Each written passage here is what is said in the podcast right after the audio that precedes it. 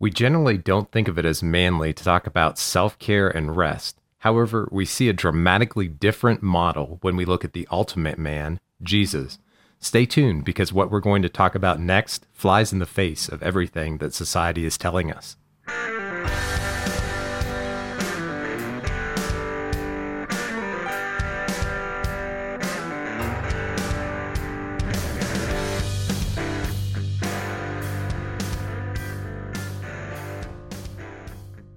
Hey guys, thanks for tuning in today. If you didn't know, I'm Andrew, and this is Full Power. We exist to lead men in ardently pursuing God. Today, we're going to be jumping back into our Man Up series. We're in part four, where we're going to be studying what God has to say about leading ourselves. And kind of before we get into the thick of things, I would like to um, actually let you guys know we're still in need of some volunteers to fill some creative, technical, and administrative roles on our team. So if that's of any interest to you or you'd like to find out more, head over to fullpowermen.com slash join us. Again, that's fullpowermen.com slash join us. And you can get all the details or sign up there. Let's uh, start things off by going to the Heavenly Father and asking his hand over this time. Dear Father God, thank you for the ability to gather via this podcast as men and dig into your word and learn what you have to say about just leading ourselves and modeling our lives as men after Christ and what the significance of that is. And uh, we just know that you're ready, willing, and more than able to come alongside us and just spur us on to reach and achieve the destiny that you have called us to. And we just love you and praise you. In Christ's name, amen. All right, guys. So, as dudes, more often than not, we're active, right? We're doing this, doing that. God's kind of wired us to be doers, it's in our nature. And He delights in this doing and accomplishing and working that we do. And society has taken this good thing of doing and they've accelerated it to this perverse velocity that results in anxiety, stress, overload, burnout, just general chaos, right? And so listen to me on this. This isn't God's design at all. We see in scripture three key points that if we let them will actually help us return to an abundant life of peace and joy while we continue to do stuff. So the first of the three points is actually slowing Perhaps you guys can relate with Bilbo Baggins and what he said in Lord of the Rings. I feel thin, sort of stretched like butter scraped over too much bread. Or maybe you're at the point where, if you're honest with yourself, you really have been so busy that you haven't had a chance to feel anything real in years. Both of these situations actually resonate deeply with me because a few years back, I had unknowingly built a life over time that was just completely diametrically opposed to the way of Christ. It was so full and so busy, I didn't have time for anything real, significant, or important. I was always cutting it super close to get from one place to the next, one task to the next. And through this, I had just this underlying low level anxiety and stress. And with that, there was just a searching. I was trying to figure things out, and God brought to my radar this awesome book, and I'm highly recommending it to you guys. But it's by John Mark Comer, and it's called The Ruthless Elimination of Hurry. And if you haven't read it, what I'll do is I'll put a link to our resource page uh, in the show notes, and you can actually access um, an audio version of the book through Hoopla for free from there. So check out the show notes. Um, and in this book, one of the four key principles is actually slowing. And that's what we're going to be talking about here because when I heard that for the first time, it basically opened my eyes and I had this kind of life reorienting aha moment. And I had realized basically I had been taking this idea of being busy and cramming pack my days. And it had become a little g God for me. And I had actually scheduled God effectively out of my life to the point where he was just relegated to about one hour on Sunday, or maybe the occasional Bible study, or, you know, the panicked prayer that we throw up when chaos is ensuing all around us. And that was where I had limited and put God in this little scheduling box. And so I think probably a lot of us have either lived there currently or have been there or are in the process of getting there in our lives because that's how society kind of shapes us. So let's kind of look at that lifestyle and compare it with the lifestyle of Christ, who is obviously the undeniable model that we're supposed to emulate. And basically, we can see Jesus allowed himself to be interrupted. If we're going fast, we're not going to be able to be interrupted because we're just too busy to be bothered with this or that. Don't get in my face. Don't interrupt me. Don't bug me. Don't do any of this. But Jesus allowed himself to be interrupted. He actually stopped when the woman who had the bleeding disorder touched the the actual little edge, the hem of his garment, and he was on his way to a ruler's house whose daughter had recently died and he was about to raise her to life again. But yet he stopped and he was in the moment with that woman. That's an idea of being slow, being deliberate, being in the flow and abiding with God. We also see that um, Jesus never rushed anywhere. Um, even uh, you know, in scripture we hear he walked here, he walked there. And uh, even even when uh, he was out on uh, on the storm, you know, he wasn't uh, jogging to get the other side. He walked on the water. And with a ministry of only about three years, he never hustled, he never sprinted, he never rushed because he knew that that was not the way we're supposed to live. And on top of that, he never rushed God's will or his plans. You know, he actually waited three days before going and raising Lazarus back to life. And that was a great friend of his, very near and dear. You know, it, in the story, Jesus wept. He was emotionally connected with these folks. And yet he knew that for God's glory and God's purposes, he had to stay where he was for three extra days. So he never rushed God's plans and God's timing. So it's this idea of being slow and being in in sync and in flow and in rhythm with God. And I think we can all agree, uh, you know, based on the life of Christ, that God is clearly calling us to man up and allow Him to sanctify the speed of our lives. Jesus lived at this chill, kind of unhurried pace. And I think that Jesus himself says it best in Matthew 11, 28 through 30. He says, Are you tired, worn out, burned out on religion? Come to me. Get away with me, and you'll recover your life. I'll show you how to take a real rest. Walk with me and work with me. Watch how I do it. Learn the unforced rhythms of grace. I won't lay anything heavy or ill fitting on you. Keep company with me, and you'll learn to live freely and lightly. Existing in the presence of our loving Heavenly Father in these unforced rhythms of grace is where it's at. When we slow down and abide in the flow of God, we can connect with Him in ways we've never expected before. We can go deeper with Him. We can go farther with Him. And when we slow down, that's where our adventure begins. So, as we start to live this life of slowing, God will show us and teach us things that we weren't even expecting. One of those things is our second principle that we're talking about today, and it's playing. I bet you weren't expecting that.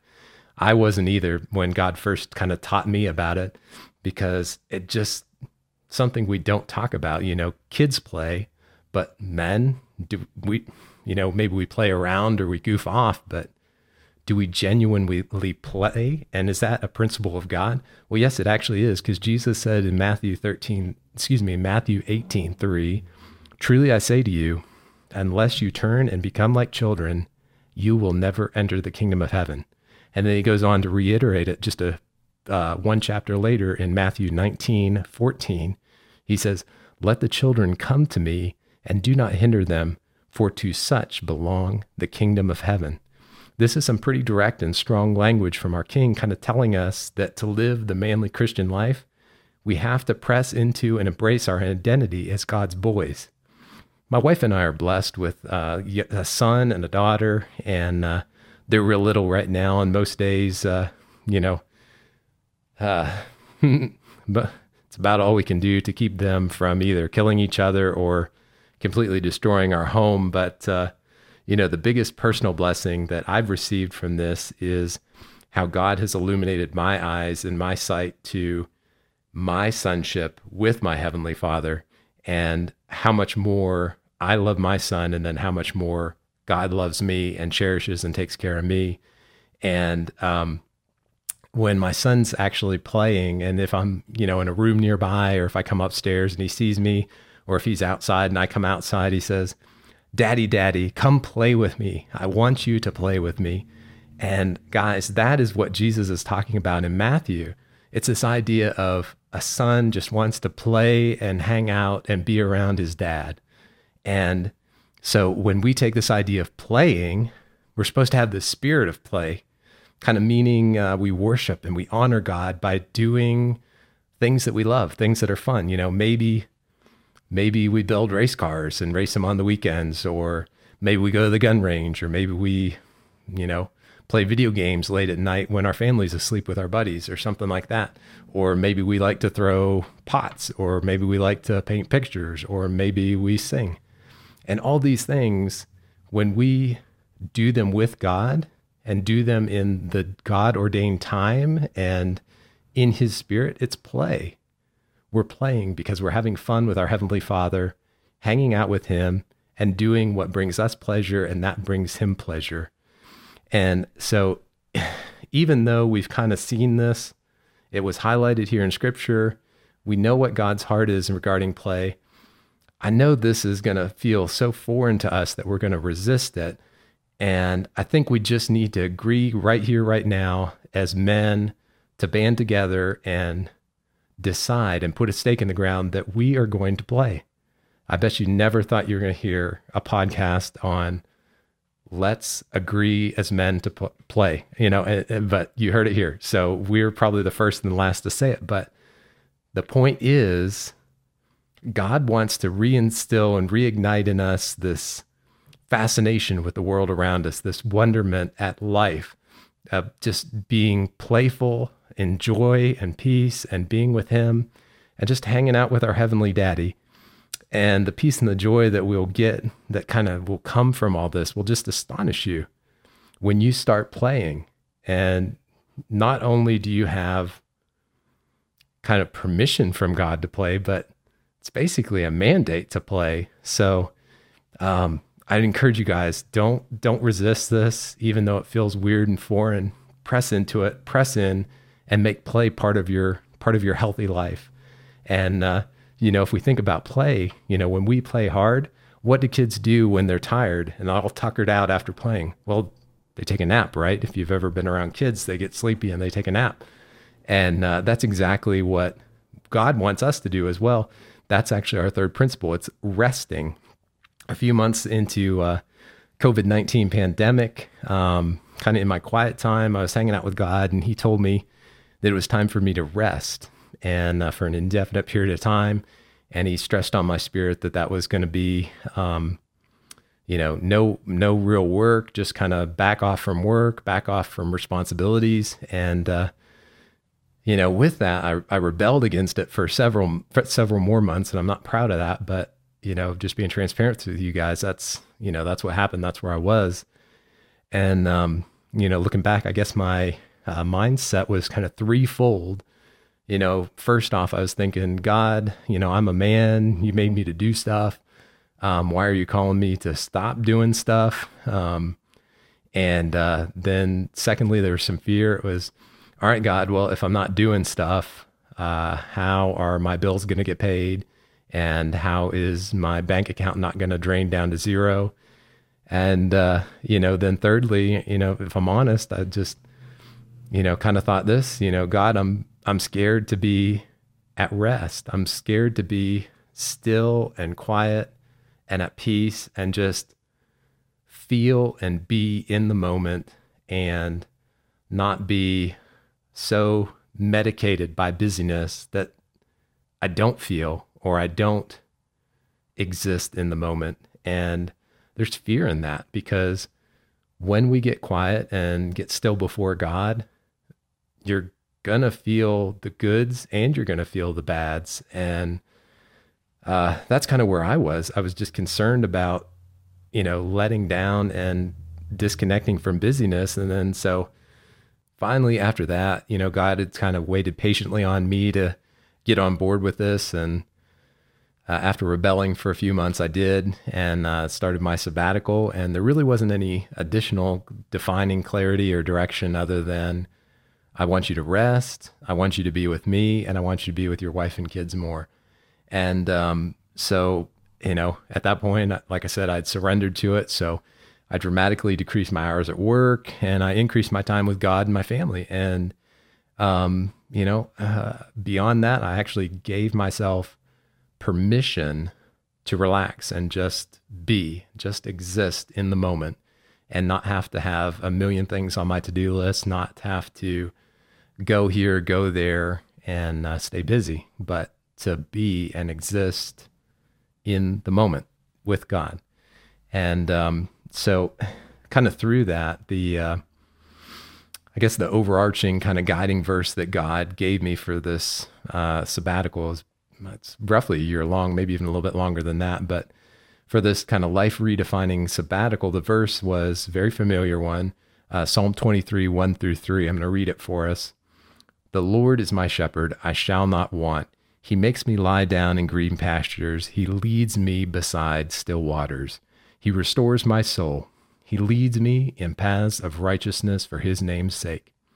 So here's what God kind of taught me through that verse. And honestly, it's it's not even that profound. However, if we let it shape our entire lifestyle in the context of resting and being with God, it's going to revolutionize everything about how we live. So the first part is He is our shepherd. So the idea is He guides us, He protects us. So because of that, I can rest and be at peace because He's got my back. He's got everything figured out, He's got me covered. The next part is He makes me lie down in green pastures. So I don't even have a choice. When I'm doing life with God, He will cause me, He will make me rest. He will make me lie down in these good places as he continues to guide and protect me. So, you know, this is a compulsory thing. He's going to make us lie down, he's going to make us rest. So, just embrace that and press into that because the rest is the most sweet time that you have with God. And so it goes on to say, He leads me beside still waters. So as He's kind of guiding me, it's at this relaxed, flowing pace of calm kind of this still waters pace. It's not rushing, it's not hurrying. It's this rest that is just calm. It saturates every fiber of your being, it saturates your emotions, it saturates your spirit. It's just this still water, calm, and rest. And it goes on to say, He restores my soul. So, somehow, kind of beyond my understanding, He is able to take this rest that I'm pressing into revitalize my inner self and just nourish me in a way that nothing else can do other than resting with God. And then the last little bit is he leads me in paths of righteousness for his name's sake. So God will take me on this journey. He'll lead me to accomplish kind of the stuff that he's wanting me to do. And it will be at this rest, focused, relaxed pace and all these things that I do and accomplish, they'll be significant because they will be surrendered to Him and for His glory. So uh, I've got. Let me let me let me kind of share these. Uh, I've got a couple other verses here, guys. Just if you're listening in the car, if you're on the you know the treadmill, or you're you know benching 600 pounds or deadlifting a thousand pounds or whatever you're doing right now. Um, just tune in, really focus and press in on this because these verses are the undergirding for the entire heart of God in response to the principle of rest. So listen to these. Um, Exodus 33 14. And he said, My presence will go with you, and I will give you rest. Genesis 2 2 through 3 says, And on the seventh day, God finished his work that he had done, and he rested on the seventh day from all his work that he had done. So God blessed the seventh day and made it holy, because on it God rested from all his work that he had done in creation. Uh, Psalm 116:7 Return, O my soul, to your rest, for the Lord has dealt bountifully with you. I love that wording. Let me read that one one more time. I really like that one. Psalm 116:7 Return, O my soul, this is David. Return, O my soul, to the rest, for the Lord has dealt bountifully with you. All right, Mark 6:31 And he said to them, Come away by yourselves to a desolate place and rest a while, for many were coming and going, and they had no leisure even to eat. Does that sound familiar? Is that kind of where a lot of us are living right now in this hustle and bustle kind of lifestyle? And then in Matthew 11, 28, it says, Come to me, all who labor and are heavy laden, and I will give you rest. That's Jesus talking. He will give us rest. So the significance of rest is apparent through these, these scripture passages that we've read in the Bible. And even though this kind of flies in the face of everything that we've been programmed with by the fast pace of our society, rest is where we commune with God and where He strengthens us and it's where we fight our battles from is this rest and basically it's imperative that we rest because if we don't we're not going to be able to fulfill the destiny as men that God is calling us to. And that is his heart for us to be the little boys growing into mighty warriors of men for his name and for his glory. Um, and if we don't have sufficient time you know uh, in our days so to speak to be able to slow down, to abide, to have margin, enough time to play and have a playful spirit and attitude, enough time to actually rest and be with God, then let's be honest, guys, some or maybe a lot of our uh, stuff on our to do list and on our calendar simply has to go away. It has to be eliminated because you have to let go of definitely the bad stuff, but hear this you have to let go of the good stuff to embrace the God stuff because, you know, uh, some things are good things, but if God's not calling you to it, it's not how He wants you to spend your time. And He clearly wants us to spend our time with Him, abiding in the slow rhythm of life. He wants us to have this playful attitude where we enjoy what we're doing and we're partnered with Him. And He wants us to just kind of have this focus of rest so that we're doing everything out of this place of abiding and resting and being with God. And uh, I just want to read uh, one more scripture because I think it just kind of sums up what we've been talking about in 1 Corinthians 10 13. It says, No temptation has overtaken you that is not common to man. God is faithful, and he will not let you be tempted beyond your ability. But with temptation, he will also provide the way of escape that you may be able to endure it. Brothers, the temptation is being too busy, overfilling our days, and living at a pace that is basically in direct opposition and rebellion to the way of Jesus. Our challenge is to man up and deliberately slow down, play, and rest, not for selfish reasons, but to honor and glorify God by being in sync with Him and on mission with Him, being able to give our best back to Him. We can't do this alone, so let's ask for his hand upon this high calling on our lives.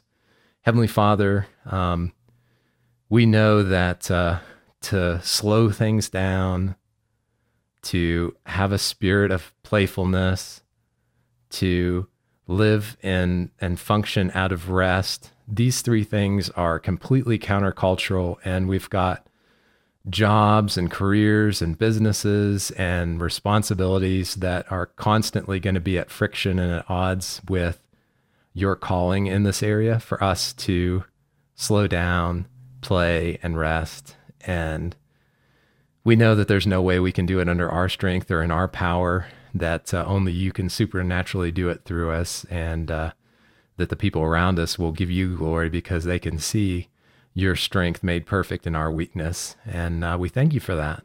And we just ask that uh, you do come and shine through our lives and give us that supernatural power to to just uh, slow, play, and rest.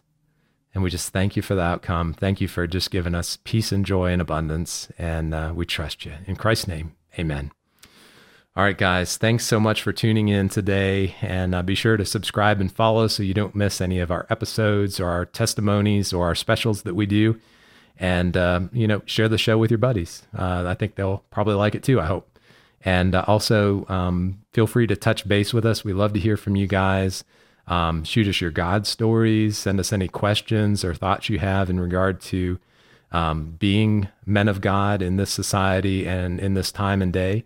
And uh, you can do that by uh, hitting us up at our email, connect at fullpowermen.com. Again, that's connect at fullpowermen.com. Would love to hear from you. So shoot something our way and uh, we'll get back to you. And uh, as always, guys, you're loved, you're sent. Uh, be safe out there. Slow down, uh, play a little bit, and get some rest. And we'll catch you next time. God bless.